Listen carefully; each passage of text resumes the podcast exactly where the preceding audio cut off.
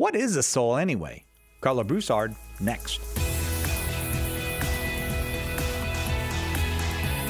Hello, and welcome to Focus, the Catholic Answers podcast for living, understanding, and defending your Catholic faith.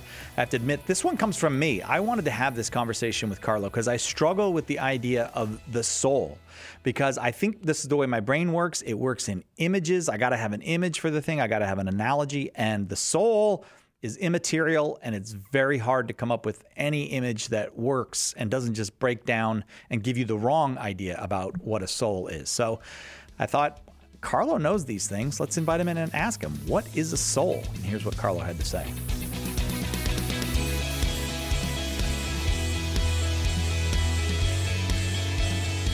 Karlo Broussard, apologist here at Catholic Answers. Thank you. Hey, Cy. I have to say, I think this is a tough one. I think we've given you a tough one, and I, Yeah. I anticipate. Thanks a lot, bud. Yeah, that I anticipate struggling a little bit with this because uh, the soul is. Um, it's just a very difficult topic. I mean, Yeah. it, it, and so, but you're uh, the the proper person to study the soul would be what the philosopher, or the theologian, those or those The philosopher. the philosopher, Right. Okay, and so that's that's you. Of You- course, the theologian can study it as well as informed by philosophy, but further informed by divine revelation. uh, but it's pretty high level uh, philosophy. Yeah, it is because you're automatically going outside the boundaries of empirical observation Yeah. and and uh, you know modern science, the methods of modern science. Okay, so here's the, here's my first difficulty with the soul is that when you speak to someone about the soul, either you get incomprehension. I don't really this, Like a blank stare. yeah, with the what? Um, or you get a kind of image uh, or or a, a way of speaking about the soul that can't actually be the soul. For example, the the ghost in the machine, right. you know, the the poltergeist that's, That's maneuvering the body That's maneuvering something the body. Or the little man in the machine, right? Yeah, I right. often think of like uh, Avatar. Remember the movie Avatar? Yeah, when they right. get in the big machine, you know, and the guy's in the machine. Yeah. He's like walking around shooting the gun. But that's not what a soul is. A soul is not an external reality or Individual int- substance Yeah. in and of itself distinct from the body. Like these are two, it's not that it is some individual substance in and of itself that's distinct from the body so that you have two things there Right. that happen to be accidentally joined in the person but rather it's a principle as we're going to see in our conversation here it's a principle of the human being that with the body makes one individual substance one individual thing Right, right, okay. Uh, and that, it's hard work uh, to get there because Yeah. it's.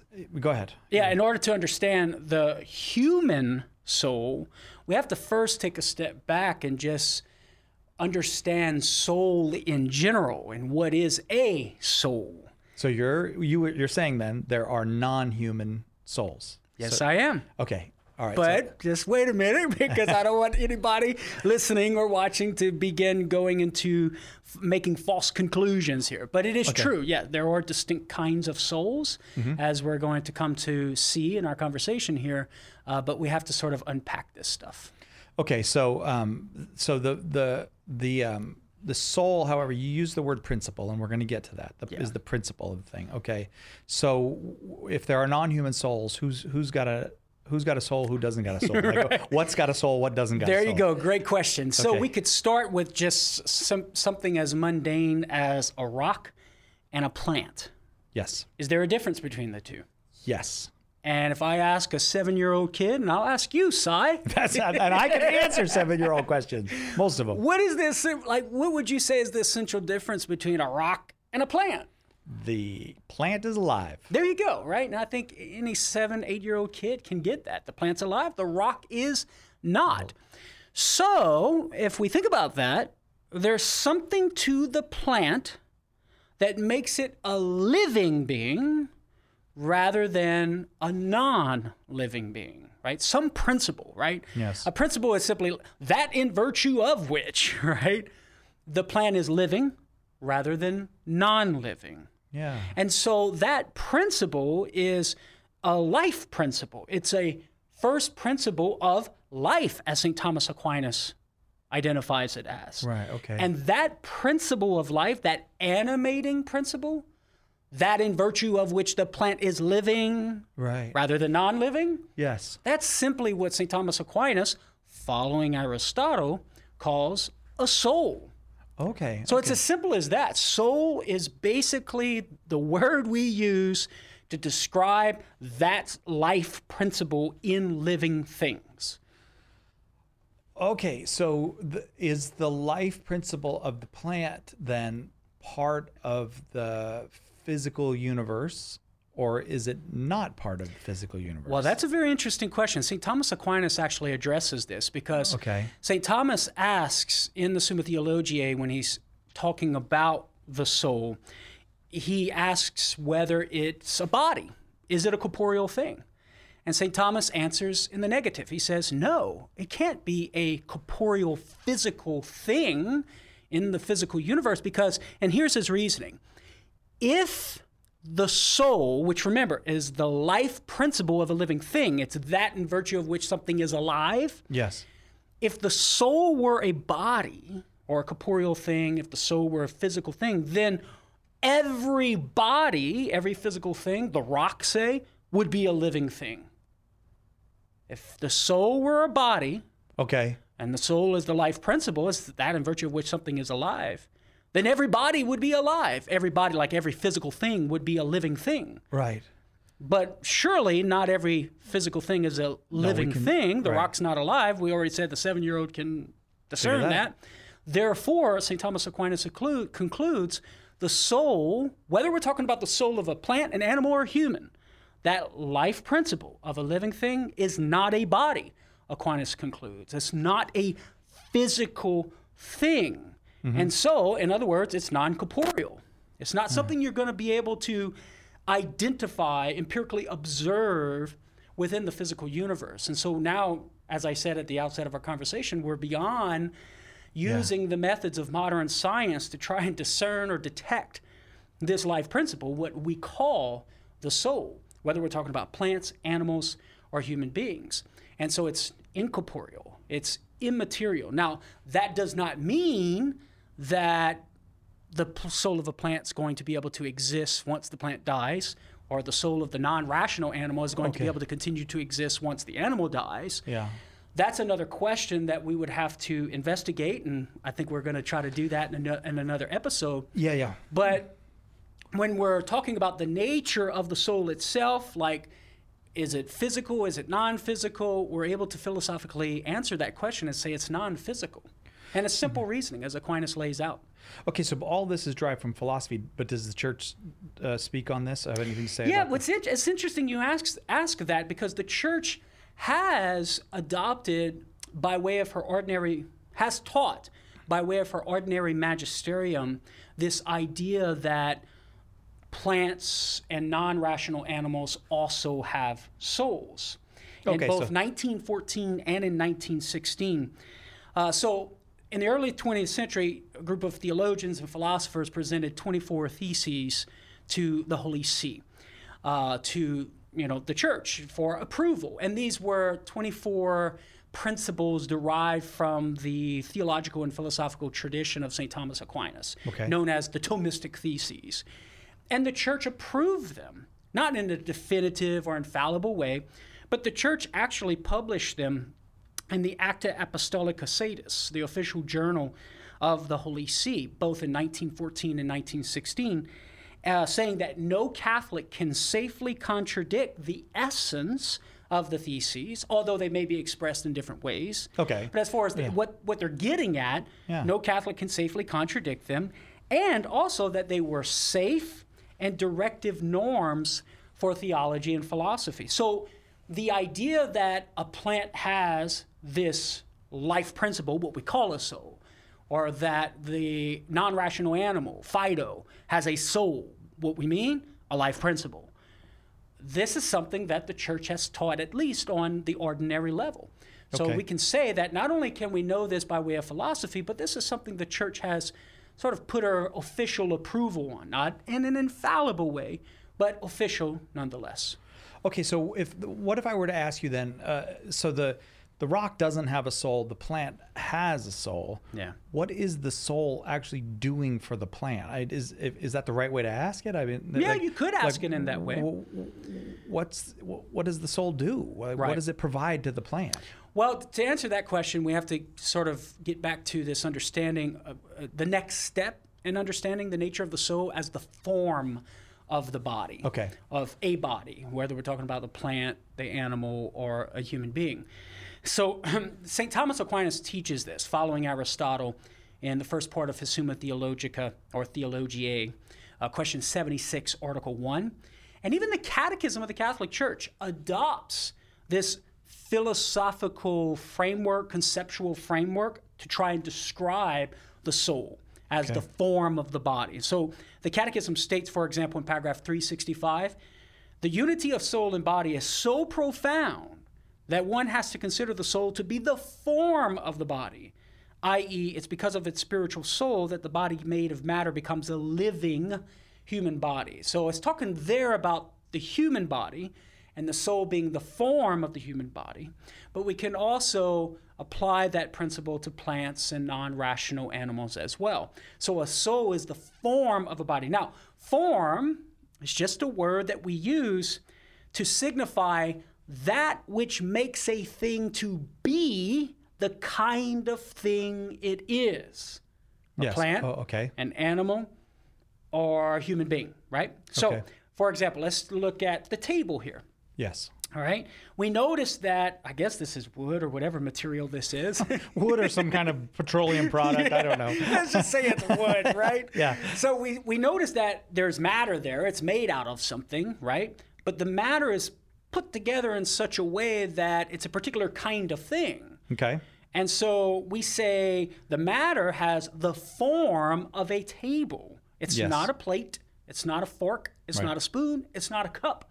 So form simply signifies or or Right, is right. that organizational pattern in virtue of which the matter Is what it the kind of thing that it kind is. of it's thing that it is. constituted, Okay. and that makes it to be the kind of thing that it is. So that's form in general. So you got the matter, the stuff, Right. and the form, which makes the stuff to be the kind of thing it is. Okay. In this case, the table. Now, a soul is a form, Okay. but of a living thing, Okay. making it to be the kind of living thing that it is. Okay. So the soul of a plant makes it to be a plant, not a horse, not Cy not a rational human being. Okay. Right. Right. And yes, you are rational. Sometimes. The soul, the soul of Mr. Ed on the old TV show series, The Talking Horse, right? The soul of Mr. Ed makes it to be a horse, not a plant, not a human being. Right. The soul of Karlo Broussard makes me to be a human being, not a plant, not a non-rational animal. Okay. So notice how a soul is a form, thinking of the form of the table here, making it to be the kind of thing that it is. Right. But it's particularly a form of a living thing, making that living thing to be the kind of living thing that it is Yeah. a plant, an animal, or a human being. So the soul that, like, once again, the soul of a plant informs the matter to be the matter of a plant Yeah. the soul of a lion and forms that matter to be the matter of a lion right? To be the to be matter that of a lion. The soul of a human being makes the body the matter to be that of a human being you see? Mm-hmm. So notice how the soul is not only the life principle that in virtue of which this material stuff is organized in a way to be a living organism but the soul also is the form of the matter, making it to be the kind of living thing that it is to be, that it is, Okay. whether a plant, an animal, or a human being.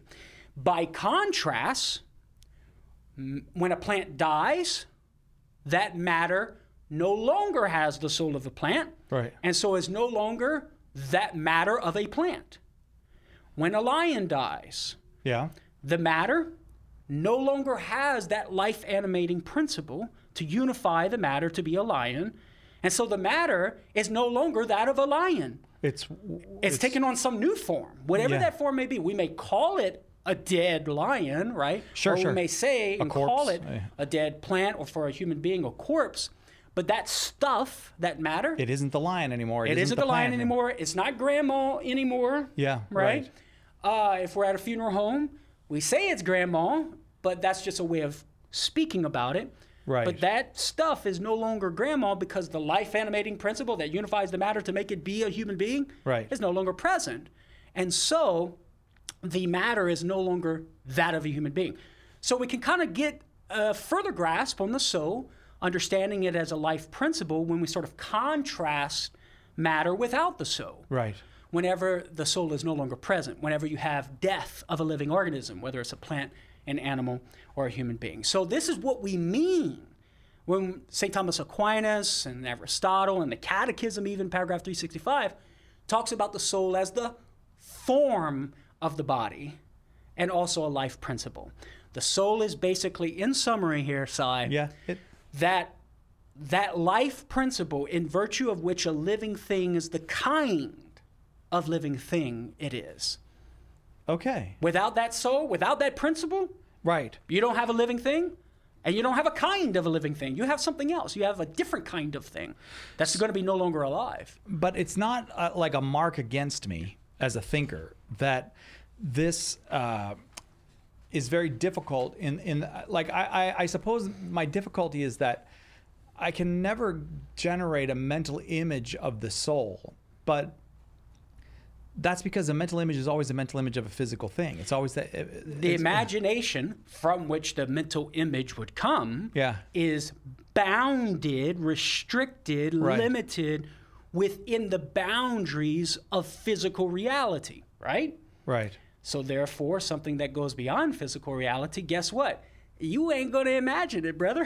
you can't. Yeah, It's kind of yeah, like trying so- to trying to think of a mental image of God the Father, God the Son, God the Holy Spirit. Guess what? You ain't gonna get there, right? So this is something I can reason about without being able to imagine, which and is very to uncomfortable. without imagining. But many people will say it's look because I can't imagine it. It's not real. I mean, I think that we easily make that jump. Like, well, you're talking about nothing because That's right. It, I have no image for it. Therefore, Right. you're talking well, about to some, say that because I can't imagine it, therefore it's not real. You're assuming that only physical reality exists. Yeah, right, And that right, would be a form of reductionism, physical reductionism. Okay. So that would be a philosophical assumption that we would have, that we would challenge, and say, well, no, uh, we can show that non-physical things exist, and so therefore, just because you can't imagine it, that doesn't mean it's not real. Okay, so I, I know in a later episode we're going to talk about. You talked about grandma in the funeral home, and there's a certain Yeah. way in which she's there, but she's not there. You That know, correct. uh, but No, but notice I didn't Yeah. say she. I said that stuff in Yeah, right. the what we call the body. Right. It's no longer a human body 'Cause there's it's not- matter. It doesn't have the soul anymore. Uh, but we might say grandma's laying there, but that's just our way of speaking about it. so but what we'll get to in a later episode is is where is grandma then? If- Yeah. okay, but uh, Is grandma's soul continuing to exist? yeah, right. What right. about Fido's soul? That's what I want to. is that in this episode or next episode? Next episode. Okay. Okay. Yeah. So um, the the so which is dependent on which though? Is the body dependent on the soul or the soul dependent on the body? Yeah, Like, that's uh, actually a good question. And this leads us to our next point that we can talk about if we have some time here in our conversation. Yeah, I think we do. And that is sort of what, if so, what are some important implications of understanding the soul as the form of the body? Yeah. Right?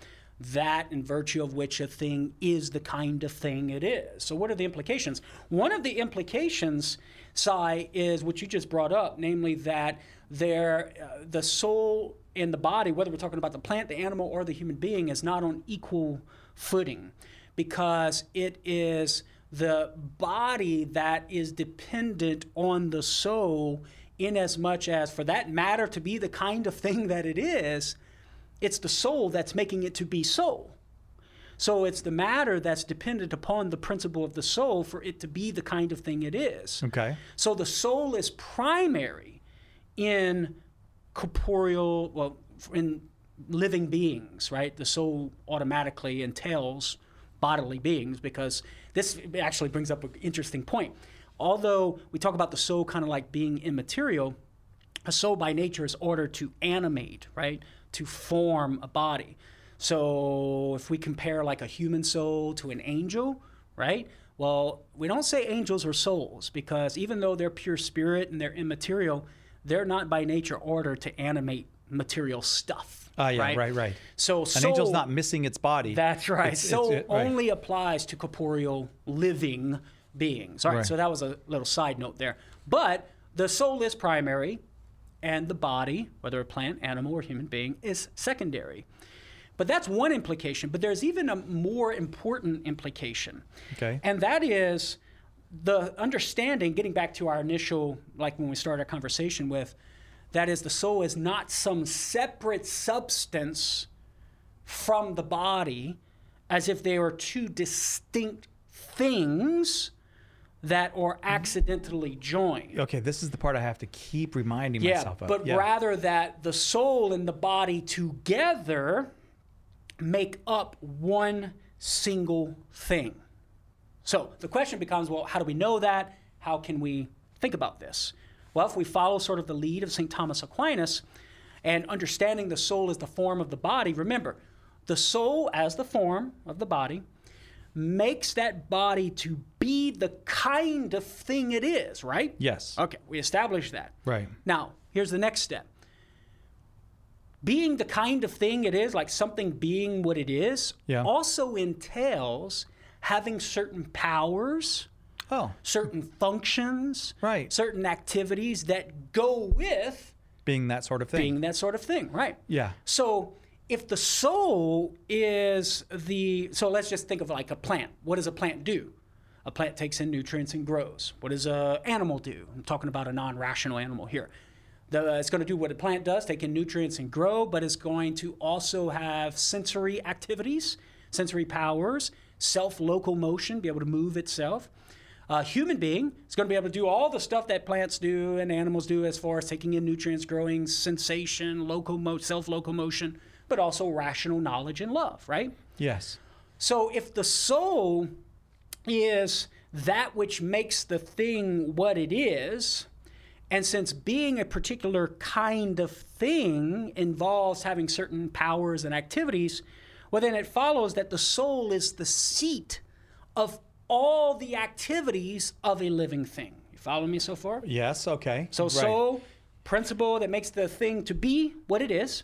Yeah. Being what it is entails certain functions. Right. Therefore, the soul is the seat, right? Sort of the ground, the principle of all of the activities that the thing is doing.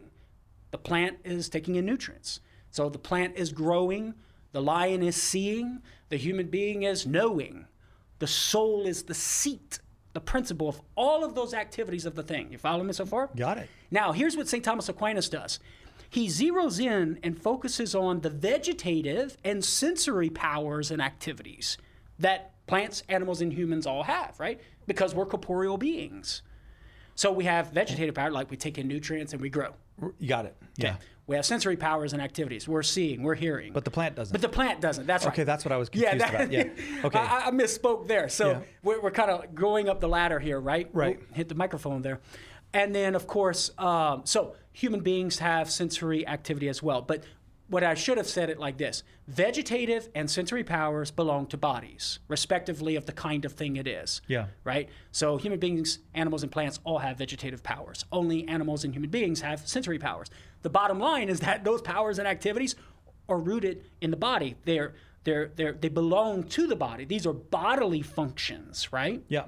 Okay, well, if these powers and activities are bodily functions, and we already saw how the soul is the seat of all activities, which would include the bodily activities, then the soul is the seat of those bodily activities, all the activities of a thing. Think about this the activities are coming from one thing, right? Oh yes, there's It's- a principle. Right, There's that's- one thing that's acting. The plant is growing, the lion is seeing, the human being is knowing, right? So if the soul is the seat of all the activities of that one thing, and all those activities, uh, some of those activities are coming from the body, then the act, these bodily activities are flowing also from the soul. The point being is that these activities of plants, animals, and humans, whether it be vegetative or sensory, are coming from both body and soul. That's the link I was looking for there. I see. So, they're coming from both body and soul, right? right. But here's and here's the next step. These activities are flowing from one thing. So one thing is performing the single action, plant growing, and of course we can look at all the other actions. Right. Uh, lion seeing, human being knowing, okay, uh, or a human being sensing as well. Because I said hmm. knowing a while ago, but that's an intellectual activity. So the human being seeing as well. Well, if these activities are flowing from both body and soul, but it's activities of one thing, well, then guess what?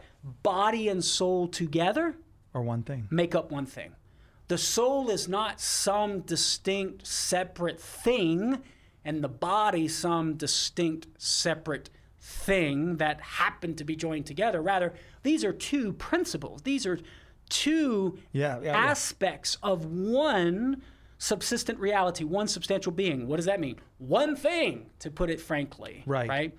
And all of these activities, in this case, the bodily activities, vegetative, sensory, flowing from that one thing that has both body and soul.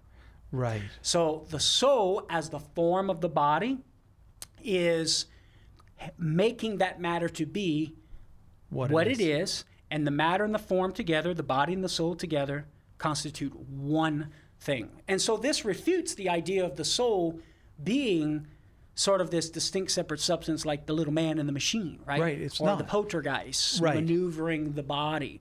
No, there's one thing that's that's acting, whether it be the plant, the lion, or the human being, but it's the soul and the body together that makes up that one thing.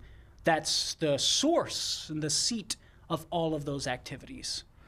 Okay, so th- that being the case, when the plant dies, uh, let's just keep it at the level of the plant for a moment. Yeah. When the plant dies, the soul i- is not part of that one thing anymore. Right. W- Where does the soul of the plant go? Well, the soul of the plant remains with the plant. Oh, you said the plant dies. The plant dies. Okay, I was thinking of a part of the plant being cut off. Well, that the answer to that question will be determined by whether or not the soul of a plant can continue to exist. With oh, okay, If it could continue to exist, and this is going to be something we're going to have to look at in another episode. okay, If it continues to exist, then it would be continuing to exist. It would be a part of reality, just not physical reality. But if it doesn't survive the death of its body, and when a plant dies, then it would go out of existence. It would no longer be a part of the community of real beings. It would no longer be a part of reality. It would cease to exist. It would be annihilation. And the same line of reasoning would apply to animals, non rational animals, and rational animals like us, human beings. And that's something we're going to have to look at in another episode.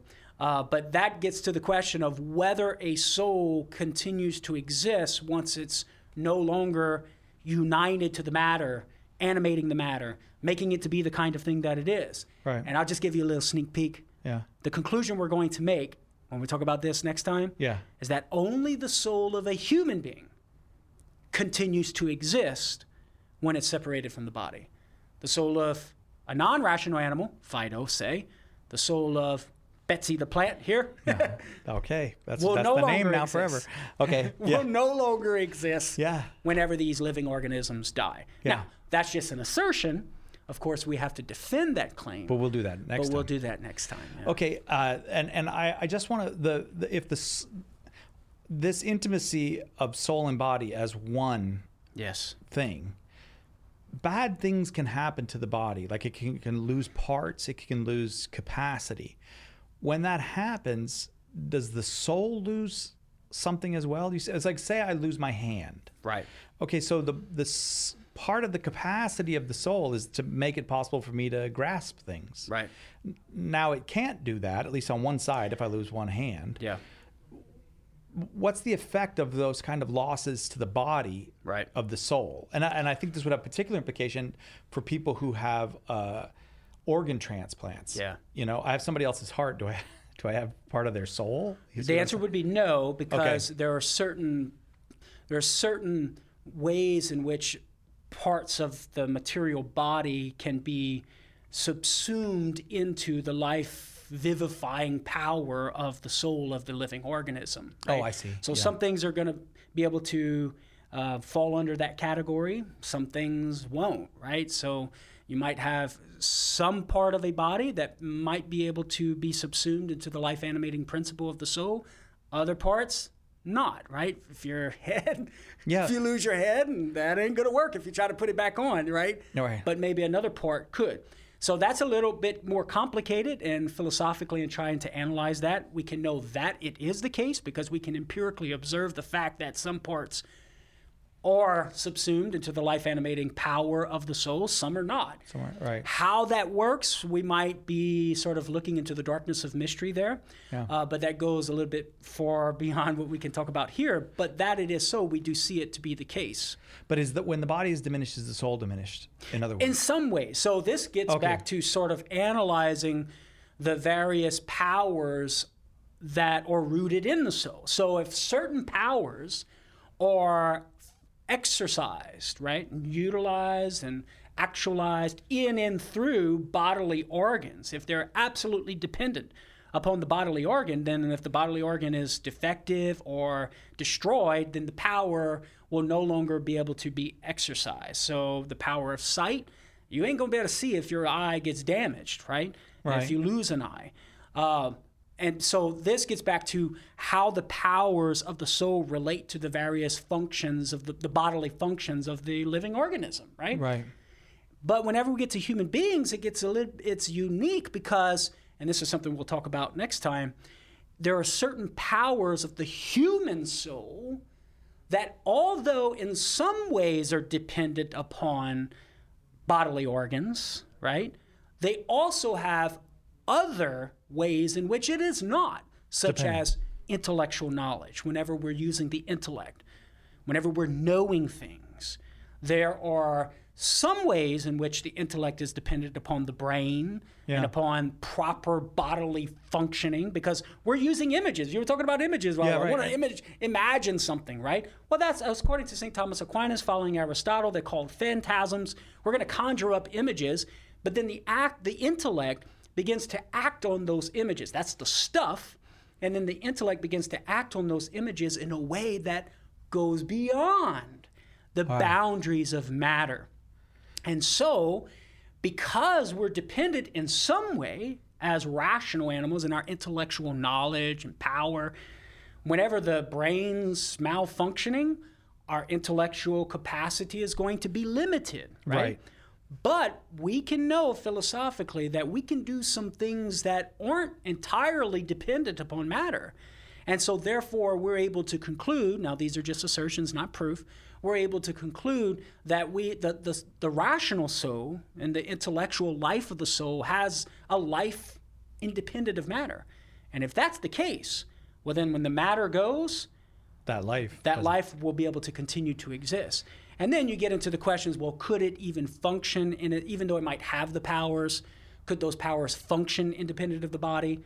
And then the answer would be yes from our perspective. But then the question becomes would it function naturally or would it function have to function supernaturally? Yeah. And those are some complicated questions when we're getting into the weeds here. Yeah. Uh, but it's really good questions and fun to try and answer. Yeah, it's fun to talk about the soul. It's very, uh, uh, it's it's so helpful. Um, uh, it requires a certain commitment not to rely too much on images, but to have to reason it Yeah. uh, fr- uh, separate from those images. Yeah, so it can get cerebral, right? right, very much so. Yeah, and it can Right. be a little heady and trying to think about this stuff but just always remember the starting point rock and plant one's living the other's not Yeah. what makes the difference the soul Yeah, and that was my contribution, uh, the seven-year-old contribution. Thanks for trusting me with that, by the way. you're welcome Sal. Good job, Karlo. Thanks. thank you brother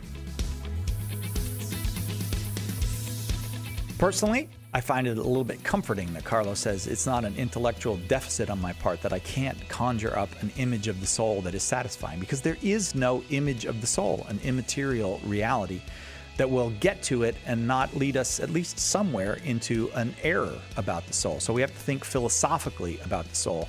Fewer and fewer people seem interested in doing that, but it is important work. Our world becomes increasingly soulless as it becomes less interested in souls, as it becomes less interested in spiritual realities, and more and more convinced that it's just the material world that is real. All the rest of that is, um, you know, uh, fantasy or conjecture or that kind of thing. If we know about our souls, we know something very, very important about ourselves and about the rest of reality. So I'm looking forward to the next conversation with Karlo when he explains why human souls are immortal. I am all in favor of that. I'm really looking forward to that conversation. I'm Cy Kellett, your host. We'll see you next time right here, God willing, on Catholic Answers Focus.